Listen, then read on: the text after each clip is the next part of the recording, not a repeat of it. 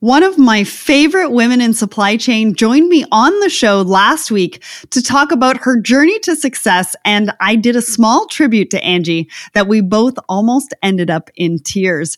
Her journey is full of great advice, magic moments, and so much more. Go and check that out wherever you listen to podcasts. It's episode 110 or under podcasts at letstalksupplychain.com. Let's Talk Supply Chain is not your average supply chain podcast. We feature not just the top of the industry, but also diverse voices from within the community, new innovations, and the disruptors making waves in the industry. Don't listen to the same old, same old. Be sparked by new ideas and fresh perspectives only on Let's Talk Supply Chain. I am very excited about partnering with IANA again this year for Intermodal Expo 2020. Last year, I interviewed attendees and exhibitors about why they attend this event each year. I'd like to play a clip from my podcast booth that was on the show floor last year. I want to ask you, why did you want to exhibit at Expo? What value has it brought to your business? So it's extremely valuable. We, as I said earlier, you know, we're focused from a growth perspective in this space. There's a lot of opportunity, both from our perspective and our customers' perspective. So this really provides us an informal environment to sit and understand our customers, where they're at today, what their challenges are, how are we supporting them, and what we can do going forward to better support them. And that's just a small portion of what you can expect at Expo. Use promo code LTSC2020 at checkout because I hope to see you there. Hello and welcome back to Let's Talk Supply Chain. This week is a huge week. We hit our two year anniversary coming up on Thursday. We've got a really fun lineup of things that uh, we are going to do to celebrate. So we hope as a community you will stay tuned and be part of that with us. It's been an incredible journey. One of the things that I'm super proud of is our Woman in Supply Chain series. Um, um, we are doing some flashbacks and some tributes to all of the women that have been in our series on Fridays, and you will hear their why as to why they wanted to participate in the series and uh, what it meant for them to be featured. So stay tuned for that. Today, Scott Luton and Greg White from Supply Chain Now, who need no introduction, are joining me on the show in part two of our Super Trends series. This series has been incredible with our kickoff kickoff party on LinkedIn, which was live March 5th. Part one, we talked about jump starting sustainability, and that released on Supply Chain Now on March 16th. And next up on the calendar after this release is our mid series LinkedIn Live over on the Supply Chain Now LinkedIn page happening on May 5th. Make sure to keep that in your agenda as we will be interacting with the community on your biggest questions that come up from the first two episodes and giving giving you a sneak peek on what's to come in the next two. Before we get right into the episode, because man, they can talk. Just kidding. Let's get to the question of the week. So, the question of the week is What is your favorite tool for streamlining your supply chain? We the community came out in droves and it was amazing to see all of the answers. Irina Roska, cloud based purchase order management systems with open APIs for additional real time communication with other data points. Um, also, we had uh, Greg White say predictive and prescriptive supply chain analytics. Um, Andrew Johnson says self shelf aware, a remote data driven corona resistant supply chain tool. Imran says supply chain positioning model. Jim Hilbert, real time visibility, collaboration, and traceability for your direct raw material spend is a must have in 2020. Nitin says automated reports. Amar says to reduce, manifest, and dispatch. Um, and uh, we had so, so much more. Thank you so much to everybody who, um, you know, came out and had a great discussion on our LinkedIn, Twitter, and Instagram um, about your favorite tools in supply chain. Check that out every single Wednesday morning. We talk about, we have the question question of the week that we post on, uh, like I said, Wednesday mornings, and that's on LinkedIn, Twitter, and Instagram. So let's get back to today's episode. I mean, Scott and Greg from Supply Chain Now, they're doing some incredible things over at the Supply Chain Now community with the community talking to some thought leaders. They're doing some live events. And I'm really excited to talk about this next super trend um, because we're talking about the death of end to end. I don't know if you guys saw the blog that I did a little while ago in conjunction with Procurement Foundry, but you can go check it out either at procurementfoundry.com or on their LinkedIn page. And I was talking about how we're going to move from end to end into circular. Is it really the death? I know that a lot of companies have put a lot of time, effort, and investment into their end to end supply chain. Um, but I really, truly think that we are going into a circular environment. So um, we are going to be talking all about that today. So welcome to the show, Scott and Greg.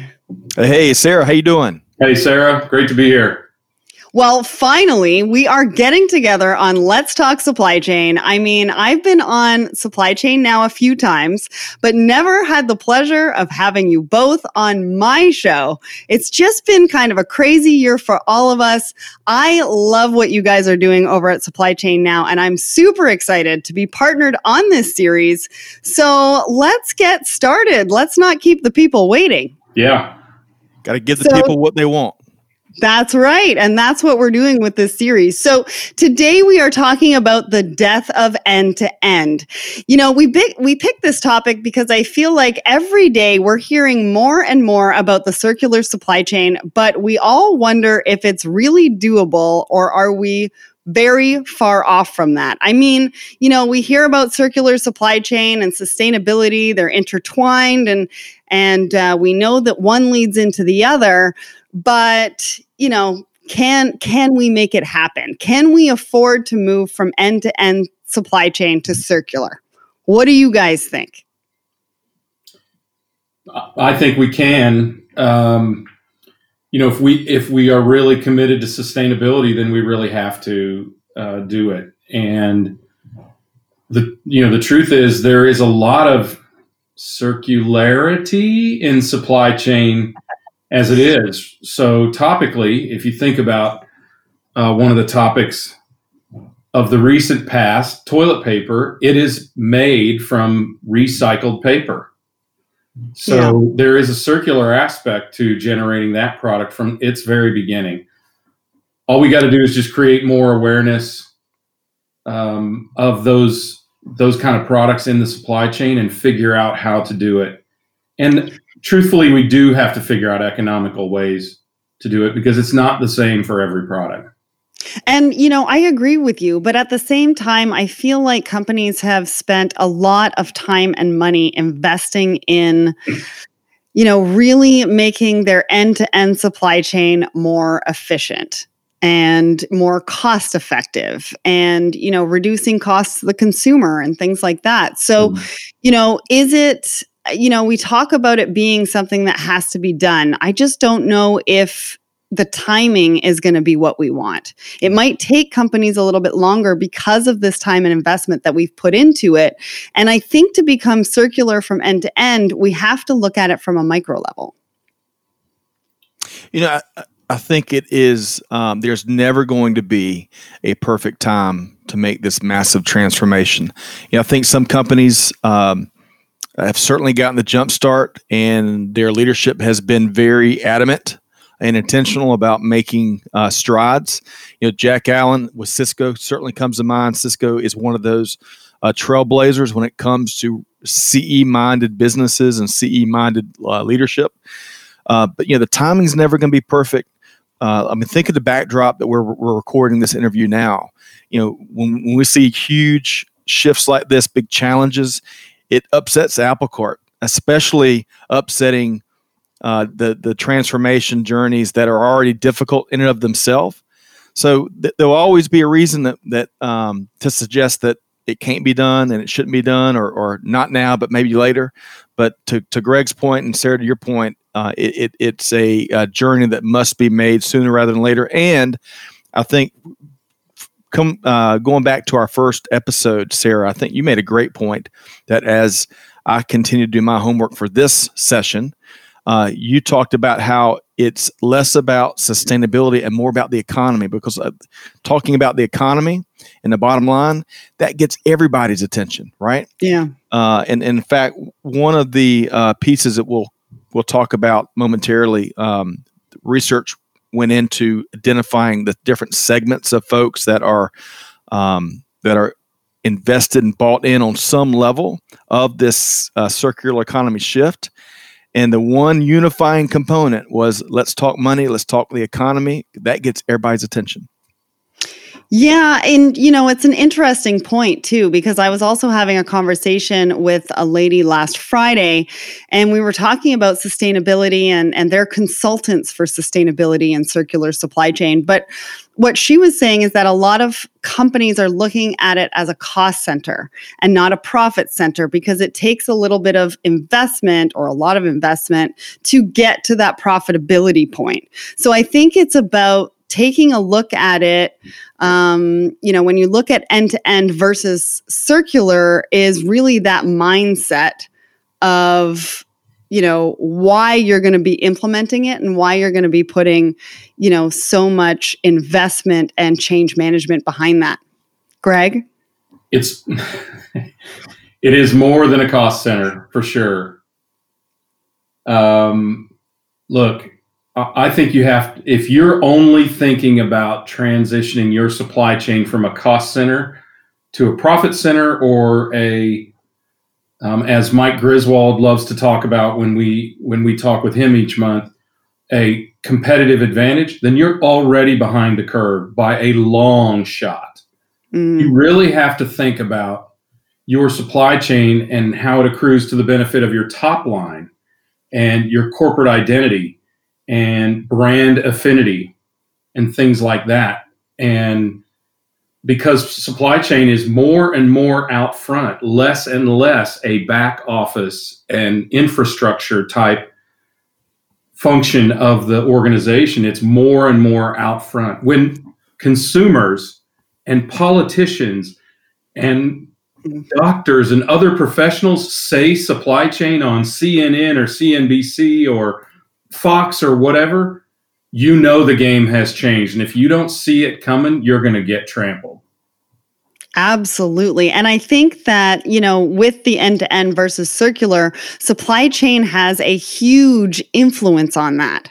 You know, when it when we're looking at reducing carbon footprint and turning waste into opportunity, and that kind of brings me to my next question. I'm going to talk about a quote that I I um, just recently read in Cerasis, you know, circular supply chain. It was on their blog. So, can we afford not to go circular? So here's the quote that he said. He said, circular changes waste into opportunity. So if people are thinking about circular and sustainability being a cost center, um, think about that quote a little bit longer. Circular changes waste into opportunity. Opportunity means the more revenue generating, reducing the bottom line, creating more efficiencies. So I just implore people to really hold on to that quote because I think it's going to change your mindset um, on end to end versus circular. Um, Michael Hoban from Cerasis says Our planet's resources are finite, so companies must look at becoming circular to grow and create a sustainable company independent of declining resources. Well put. Sit with that for a minute. well, uh, you know, to kind of leverage on what we just said, right, in the last segment, can you afford not to be circular? With the awareness that those consumers and other brands and politicians and other world leaders have, you absolutely cannot afford not to employ circular because if, right now it affects your bottom line. I get that. It's costly to transition, especially if you're a legacy type supply chain operation. It's very, very difficult to make the transition. Some companies aren't even really end to end. There's still a number of siloed yes organizations, right? If you're there, skip that and go right to circular. Bite the bullet and get there because the thing you have to recognize is that the top line is what's next to be impacted by supply chain. Your ability to get goods there, your ability to get people interested in those goods because they are aware, consumers are aware of the suppliers that you work with, the business ethics, the sustainability, the the um, deliverability of even your suppliers. So it has become supply chain has become a very prominent portion of your corporate brand. So absolutely cannot afford to have a weakness in an area that impacts your top line revenue, right? Uh, or brand affinity, like we were talking about. You absolutely have to do it. Well, and think about it from a corporate responsibility standpoint as well right? You're no longer yeah. just looking at your company itself, you're looking at the environment, the world around you, the legacy yeah. that we're giving to the next generation. That is the responsibility of not only corporations, but supply chains as well. I don't disagree with any of that. I think that as much as corporations want to be responsible corporate citizens, there is a, there is a very short list of things that actually motivate them to take action. One is shareholder value. The other is is brand, market, reputation, and value. And both of those are going to be heavily impacted by this corporate responsibility you know, look, I, I work with charities all the time. I'm the muscle that goes in and says, "Hey, rich guy, put a crowbar in your wallet and pry out the money." I don't care why they do it. Mm-hmm. I don't mm-hmm. care if their purpose is, um, you know, is to increase their own profit or it is to really be a good corporate citizen. As long as they do it, that's the important thing. And so, in truth, companies are driven more by putting money in their pockets. Let's just face it. The, as you said earlier, right? The economics have to work. So let's talk, uh, Sarah. I'm not sure if we're ready to to turn the page and, and talk about the consumers. Sure. Yeah. Well, and I think that that's, you know, a really good place to go next because yeah. they are also driving the sustainability and the corporate responsibility That's that right. we are putting on the corporations and the organizations that are providing the products. And if, you know, supply chain, like Greg said, is, you know, really affecting the top line and the bottom line, and customer experience is also affecting those two areas then they're totally correlated and i think that we couldn't get through you know this topic without talking about it so over to you scott all right. So uh, I want to walk through. Uh, I saw a great uh, piece of research uh, research published in Forbes by Ann Field uh, back at the end of February, so just a, a few weeks back. And uh, Ann published a piece on uh, research that was conducted by Longitude, which is a division of the Financial Times Group, which had surveyed 15,000 consumers in 11 countries across Europe, Asia Pacific, and North America during the, the second half of 2019. Uh, as part of the uh, of the research, it was really f- the questions were focused around fashion, food, and electronics sectors. And, and I think what will be valuable to this conversation, as, as well as to our listeners, is some of the data points that this pretty impressive um, uh, research initiative uh, led to. So let's look at this. So First up, research found that 83% of consumers believe their behaviors and purchasing choices can have a positive impact on addressing some of these environmental challenges that we're, we're all speaking to. Uh, 59% of these 15,000 consumers are influenced by a product's environmental impact when they decide what to buy. And, mm-hmm. and get this 38% have boycotted food brands because of perceived bad environmental practices. That's 38% across the 15,000 consumers. But when you look at it in terms of some of the generational, some of the age bracketing they looked at, 18 to 24 years old, 47% of that demographic have chosen to boycott brands. Uh, if you look at the 25 to 34 years old, 48% have chosen to boycott. Now, now ca- compare that to uh, the 55 years old and above demographic that was part of the 15,000. Only 28% of that group had cho- chosen to boycott over environmentally unfriendly, uh, or at least perceived unfriendly uh, company behavior. So I've got some more data points I want to share, but let's get y'all's comments on those data nuggets first.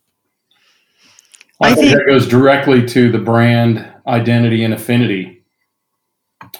Um, you know, when you think about it, who do you care about liking or understanding or appreciating how you approach the market and how you approach this initiative, these initiatives around sustainability and circularity, except for the consumers um, and other opinion makers and influencers out there. Right. So it is, this is most definitely being driven by, I think, the millennial generation and Gen Z. I've, I've watched my youngest daughter decide to do or not do business with somebody based on their um, you know their their practices as a company. Um, honestly, now that we have so much data, I, I I'm aware of a lot of things. Right? I mean, this you know slave trade in the diamond industry and all of the slave labor that's used with the Uyghurs in um, in China in, in, terms of developing some of those and and producing some of those products.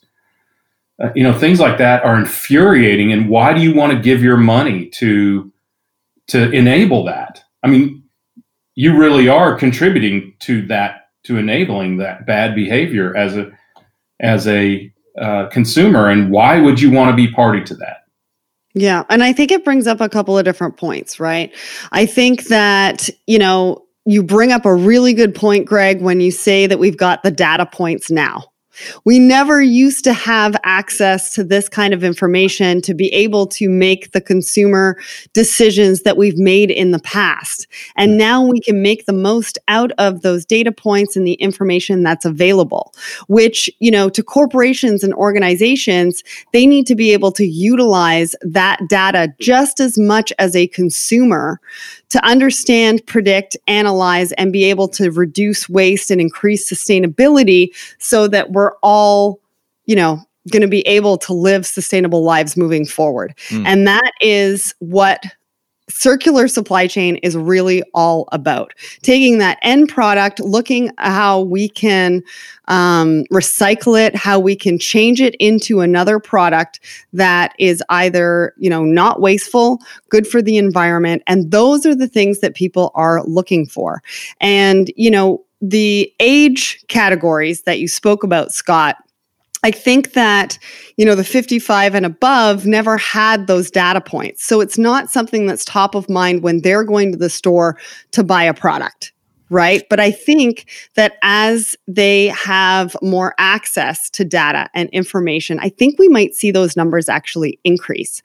And also, you know, the data points that you're giving to us today, those are percentages as of today, and they are just going to go up I mean, corporations and, and organizations need to really take a micro look at their supply chains. Every single piece of that chain, how can we make that more efficient, more e- not economical, but just more waste reduction, reducing that carbon footprint because they all they all transition into each other. So you make one change on one part of the chain, you need to make sure how it's going to affect the other part of the chain.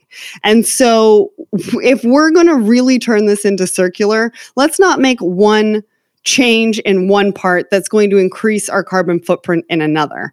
Let's get all the departments together in the supply chain and really take a look at it from a mac- micro level. It's going to take time. It's going to take time and it's going to take investment. But at the end of the day, that 48% is what's going to drive profitability for your customer. And if you're not taking a look at how to create that circular supply chain with what you're doing right now, you're going to be pushing a really big boulder up a very big hill that you might not be able to push to the top.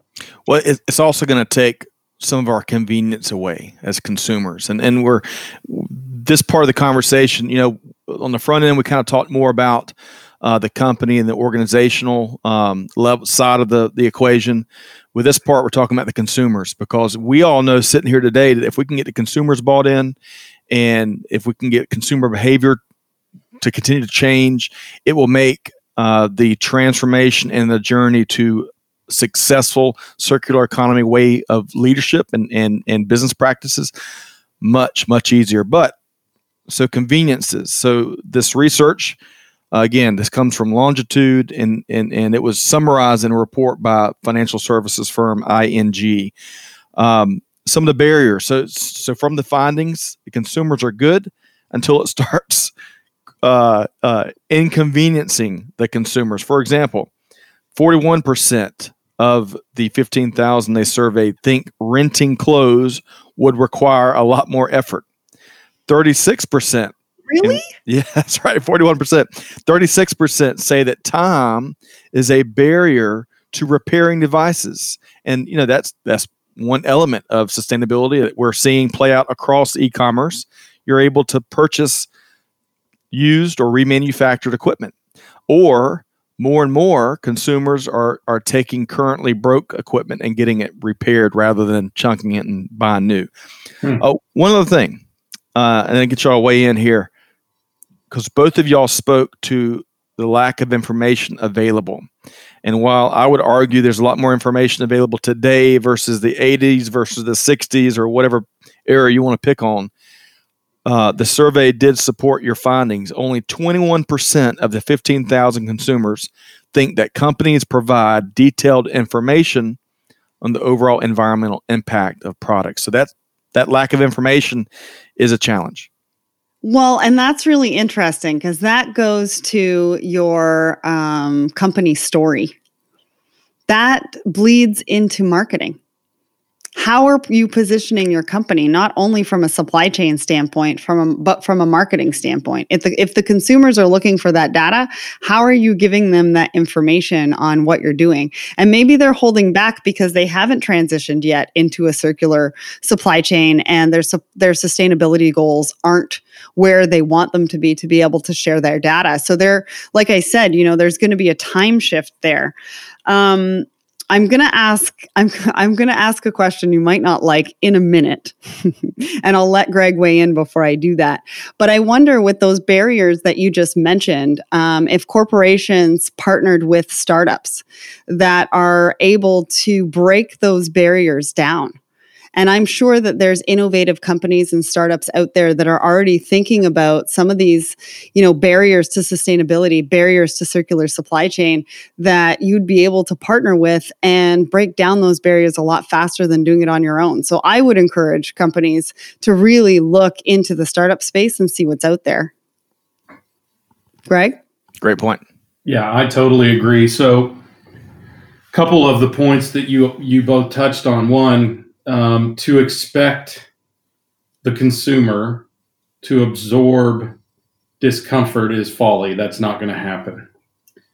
Um, look, uh, we've proven over and over that we speak one way and we act another, and mm-hmm. and there are very so many varying tiers of awareness of caring, of ability to adopt some of these changes that it's just not going to happen. And I, I, would love to say it would. Uh, and I know that we all want it to, but yeah. when it comes down to it, um, you know, it, it's really, really hard. And um, so it, I, I think what we have to do is we have to figure out how to economically accommodate. To go back to your point, Sarah, to economically accommodate what the consumer wants to have happen, and do so with as much. Uh, well, I should say, yeah. I mean, as as much um, consideration consideration for the uh, convenience of the client, right? We've got to make it um, fairly seamless for the for the consumer. The other thing I, I think we got to think about too, and Scott, you touched a bit on this, is first you make the change in any disruption of any marketplace or any process. First, you make the change, then you make it economical, right? Mm-hmm. So we are going to change to a circular economy. Period. End of sentence. We will over time develop efficiencies. I mean, think about the PC and what it, you know, going from supercomputers, which were the only things that existed, to to PCs in the home that were, I mean, in the 80s were over a thousand dollars often. And now you, you can get one that's far more powerful than that for 99 bucks. You figure these things out over time. And by doing so, the adoption of consumers increases. You make it easier and you make it cheaper, and adoption by the consumer increases. So we have to think about this in that model. I, I'm a firm believer that there is nothing that can't be done. Right? Yeah. I, I often say, I'm willing to acknowledge reality, but I refuse to be bound by it. I like that. Can I quote you on that one? You can. It's on it's on my LinkedIn page, as a matter of fact. Um, and and the reason that I say that is because in the realm of human consciousness, reality is just simply what we can conceive at any moment in time, and that's limited by our perspective and our ability to process new concepts and ideas. So reality is only what you can conceive. And if you can if you conceive something differently, then that becomes your reality. But don't be bound by it because how many times have we heard, you know, in our lifetime, Scott and I are Gen Xers. So how many times have we heard baby boomers or um, or the silent generation or even the greatest generation say that can't be done and it's done so yeah. i absolutely do not believe that there's enough there's anything that cannot be done it might take more time will undoubtedly take more pain and effort than we think but it can be done yep. and it will and don't shy away from collaboration. Like i was talking about with the the startups and the innovation that comes from there. I mean if you're talking to a startup that is not necessarily exactly what you're looking for i mean two three four five heads in a room are better than one. And i'm sure that there is a solution out there that somebody is already working on that can help you with that innovative possibility. Yeah, I say this often. You are either the disrupted or the disruptor. You're not both. And big companies, you know, even the traditional greats, GE and others, even Cisco, they engage with smaller companies because they know that in their business paradigm, they can't see the mm-hmm. simplicity and the inevitability and eventuality of change because they are so focused on their business and they're so focused on protecting that core business. Yeah, you know, speaking so, speaking towards that uh, over the yeah. weekend, uh, Greg and Sarah, I, I, watched a great 15 minute or so video from the Wall Street Journal that that walked us through Boeing's challenges. And one of my learnings from that outstanding 15 minute video, which which you know the Boeing challenges have kind of slipped past the, the front page news because of everything else we're facing right now, but they they're still facing some historic challenges. Uh, and and one of the root causes that the reporting focused on, Greg, to your point, mm-hmm. is Boeing in, in recent years seemed to make a shift from a highly focused on the engineering and the technical and innovation side of the business to one that became much more focused on just a bottom line result side of the business. And and they they shortcutted some of their proven engineering, innovation, process driven um, hallmarks. And of course, we're seeing what's going on now with the 737 MAX and, and the challenges of getting that program back up and running in a safe manner that where where consumers feel comfortable flying in that aircraft.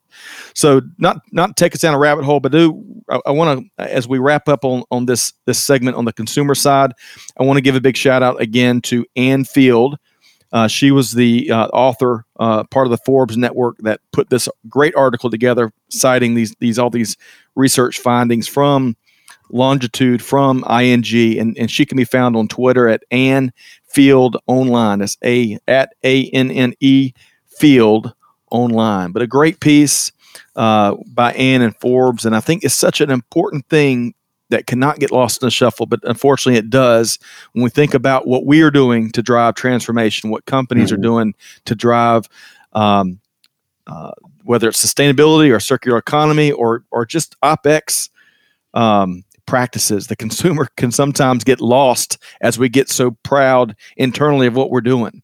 But yeah, if, if the consumer doesn't care, does it matter?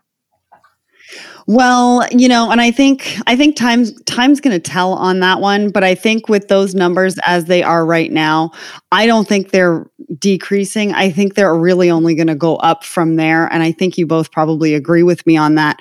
So what we're going to do now is I'm going to cover a couple of key drivers to success of circular, and then Scott's going to end off with some tangibles, right? We want in this series to be able to leave you with some things, some best practices, some tangibles that you can walk away with to put into practice against some of these super trends that are coming at you on a daily basis.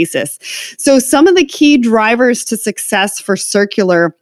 And these actually come from that Cerasis um, blog article that I was saying. It's cerasis.com, C E R A S I S.com forward slash circular dash supply dash chain forward slash. So the first one is driving force. And that just goes to reiterate what Scott was talking about from a consumer standpoint, because what they are saying is that the biggest driving force for circular supply chain is the consumer. Um, there are some impositions that are coming from the federal government on particular products that must be must be recycled, but the biggest driver is going to be consumers. So when you're thinking about circular supply chain, think about your customer experience. Bring those departments in mm-hmm. and talk about it. Talk about how you guys can come together and figure this thing out. Um, changing mindsets. So, how can we get suppliers to take responsibility? Maybe we lease certain, certain products instead of buy them. Maybe we use 3D printers to print product as needed. Then, once product is returned, we can reuse the materials to 3D print the next one. Ooh. Just things to think about, right? From a manufacturing perspective. How can we buy or source more recyclable material or reuse material that right now is going to waste in our products? What alternatives are there to plastics? Lots of discussions about that one happening right now. Lots of people talking about that. Plus, also, you know, what is that solution to fast fashion? I mean, that can be a whole other conversation, I'm sure, because there's a lot that goes into that one. But just some just some things to think about, you know, on the manufacturing end. Do we need to have full inventory of finished product? Do we need can we switch to just in time for some of our products and utilize 3D printers to be able to do that and use recycled material to do that as well. So some big things to think about there when we're when we're looking to change our mindsets around that. And then barriers to entry. So like Scott was saying earlier with, you know, the consumers and and looking at circular, we do have barriers to entry. Um, concessions have to be made in the linear supply chain space. Manufacturers producing massive quantities. Um, predictive ordering is going to help with that so that we're reducing waste on the manufacturing side. Manufacturing is the biggest contributor to carbon footprint right now. So, manufacturing is a huge deal, a huge part of supply chain that we want to be taking a look um, to help make circular. But basically, their conclusion to all of that was it's going to take more collaboration between parties. And we all know that I love collaboration, and collaboration is the future of business. So, yeah. if you guys want to weigh in on some of those key drivers real quick, and then Scott, if you want to get into some of those tangibles. Yeah, I, you know, I think about how circular, truthfully, some, a lot of that is. Um, you know, the the consumer drives the supply chain. That has been a change that has come about in the last decade to 20 years um, and and you know it's largely because they were given the choice to buy online and the choice to buy virtually anything online. And when our eyes were open to that, there was no going back. Right.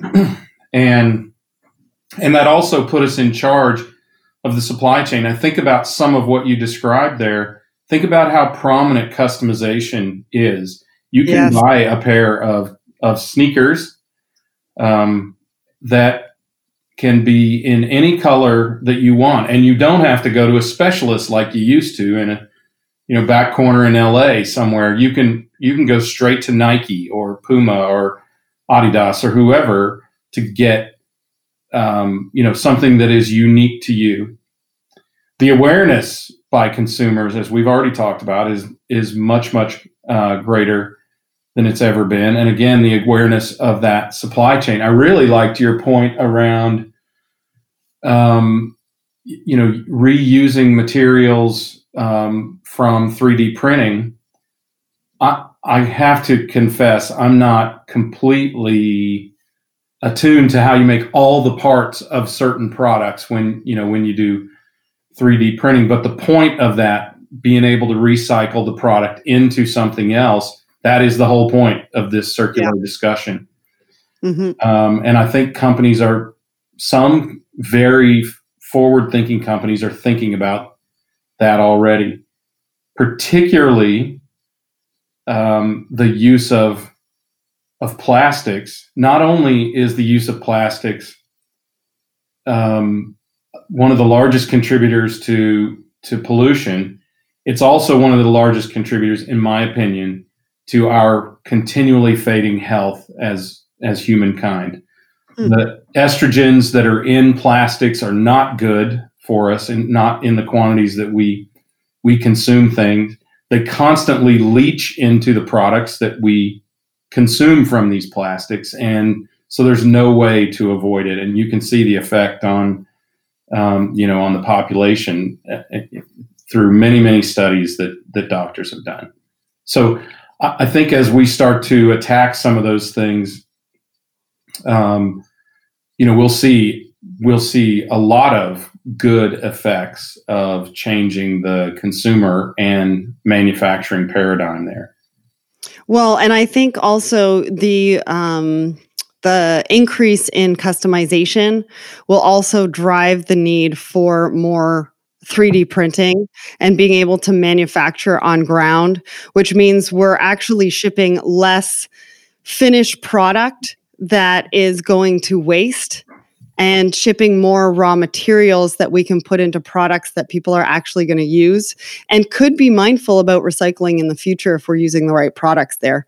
So, Scott, I'll uh, give you the last word and then you can go right into those tangibles and best practices. Yeah, um, y- y'all have shared so much. Uh, I, I, guess one thing that, that hit my my brain on the tail end there is about 3D printing. And I think one of the things I'm monitoring, I am no 3D printing expert, nor am I ever c- confused uh, as being a practicing attorney.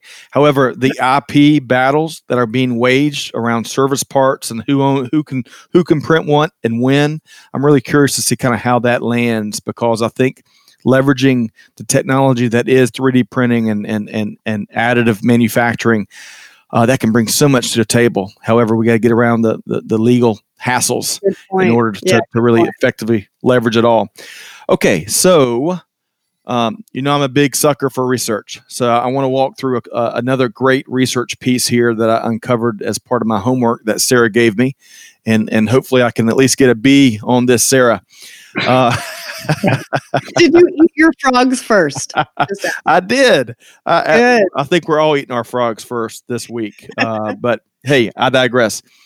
So here, here's a couple of, of figures for you. First off, it has been estimated by Accenture Research that the transition to the circular economy could unlock 4.5 trillion dollars of GDP growth worldwide Ooh. by 2030. Now, that that that that figure sounds great, right? But however, like the first half of our conversation spoke spoke to, that represents a huge amount of hard work to even begin yes. to approach that figure, right? Um, and then the second uh, point here 8.5 billion people expected to inhabit the planet by 2030. So, not only if we can make strides towards a more circular economy, will there be more financial opportunity for everybody. However, there'll also be more shelter, food, and resources for, for some of the folks that live in parts of the world that don't have access to those things. So, with that as a backdrop, I came across this great uh, 2017, so it's a couple years old, but I think what I'm about to share here is pretty timeless. So, the World Business Council for Sustainable Development and Boston Consulting Group, BCG, combined forces to uh, basically build research around 100 manage- managers from a variety of industries uh, that also included a lot of deep one-on-one time to figure out what some of these companies and these organizations are doing to drive uh, circular economy uh, transitions. So I'm not going to walk through um, based on their research. They did a report on the top 10 uh, seem, seemingly best practices across the sectors, across the industry, didn't matter. And we won't walk through all 10 of these, but I want to pick, I've cherry picked five that I think are timeless and are really, um, will give folks um, some actionable feedback to start around as they look to either improve their current journey or kick off a new uh, more effective uh, journey towards the circular economy. So, number three on the top 10 list was explain the concept and communicate the vision. Now, Greg, I want to get you to weigh in. You're our resident um, uh, visionary communicator. You, you, you probably uh, put a greater priority on communication and and and sharing that vision uh, more so than Sarah, Sarah or I do. Explain why that is so important here. Well, I mean, I think it, you have to make sure whenever you want to change anything or whenever you want to introduce anything new, you have to make sure that it's transparent and understood by the cons- constituency that you're offering it to. In the absence of it, information, people will develop negative fantasies, right? They will assume the worst is probably an easier way to say that. And uh, you know, and I think you you have to communicate and you have to communicate clearly and transparently and frequently because people live their lives and you have to continue to remind them that hey here's what we're doing. Here's why we're doing it. And by the way here's how it benefits you. If you mm. can continue to do that then you can you know you can enable enable the change we're talking about. And and you can dispel with the negative fantasies. Yes. You can uh, absolutely. I mean you know you have and you have to and you have to assume that you have to tell people things seven times mm-hmm. so, so, along those lines uh, i'm going to share the next two and sarah i'm not sure as i was prepping this I wasn't sure which of these two, these next two, uh, speak from your point of view more. So I'm going to give you an option. So let me share these next two and then weigh in on which one you think is more important. Uh, so, number four on the top 10 list was identify specific ambitions and develop a business case. I love that one. And according to the survey, 81% of the companies with a circular strategy also had a very clear business case that supported it. Um, and then number five uh, of, of, of this top 10 list from BCG uh, is educate your employees. Educate your employees. So, which of those two, Sarah, uh, the business case or the education of, of employees speak to you more? You always do this to me. You put me on the spot. I wish I would get these kind of ahead of time. Yeah, isn't that your job? I mean, where did you lose control, Sarah? I have no idea. This, you know, I've kind of lost control at this point of my of my own episode. Um, I think I could weigh in on a little bit of both. I mean, honestly, education is the key driver to success as we move into this, you know, economy of change right? Change is coming at us at a rapid rate. That's why I did an episode last December about how you could speed read and speed learn because mm, that was a good one Yeah, everybody is getting so overwhelmed with the content that's coming, but education is key. Education is key to be able to taking your skills as they are now and looking to move them into the future. And you can only do that by expanding your knowledge. Mm. And so that's what I would say about education. And it's definitely one of those that you need to have key people on your team to be able to do that research. You know, look at your team members holistically. Who is good at research? Who likes to do research? Or hire Scott because he loves doing research. and um, get more educated about circular versus end to end. And that actually bleeds into the business case, right? Because once you do the research, you have the knowledge, you want to be able to put that business case around it. And because circular needs to be looked at at a micro level, in my opinion, because every piece of the chain is correlated.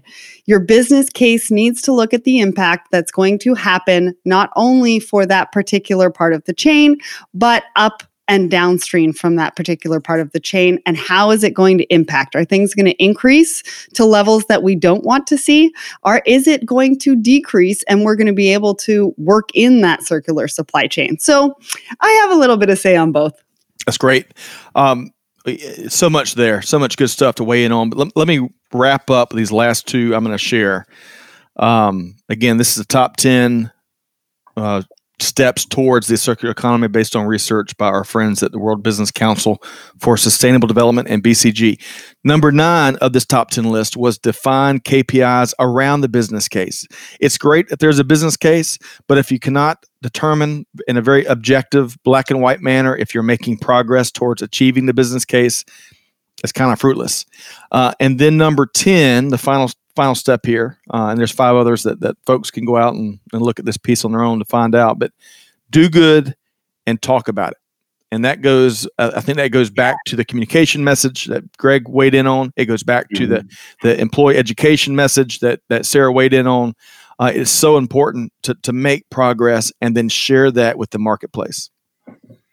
Well, thank you, Scott. So, is it really the end? Well, I guess only time will tell, but I think Scott, Greg, and I were able to give us all something to think about as we move deeper into these conversations surrounding circular supply chains. For more information about Scott and Greg, Scott and Greg, where can they visit you? Where's your website?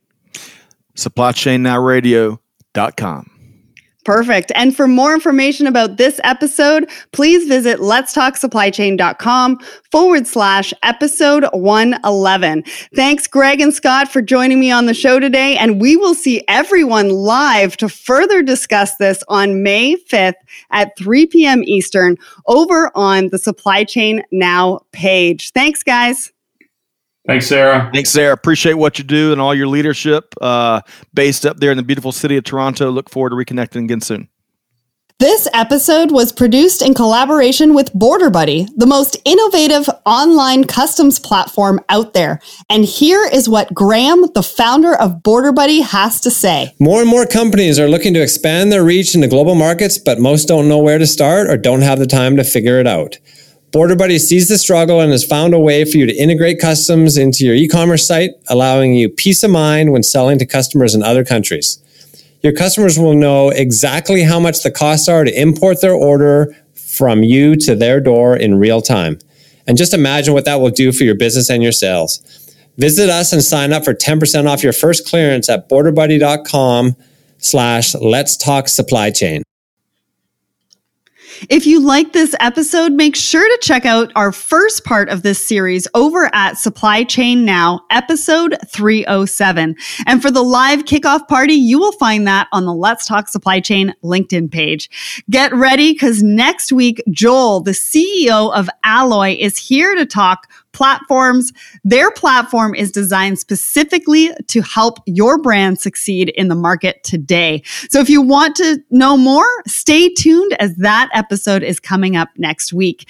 If you'd like to support the show, there's a few ways to do that. Follow us. Follow us on LinkedIn, Twitter, and Instagram. Subscribe to our newsletter at letstalksupplychain.com. Subscribe to our YouTube uh, channel, which is called the SC Supply Chain TV, and uh, subscribe wherever you listen to podcasts podcast. Also, shipz.com. So we are in full beta. We are doing an exclusive pilot with an exclusive group of freight forwarders and mid market shippers. So if you want to visit shipz.com, that's S H I P Z.com to get in on the fun, make sure to um, sign up for our newsletter so that you get all of our updates and um, also sign up at shipz.com, register as a shipper or a forwarder on our platform, and we will get in touch to tell you what it is all about.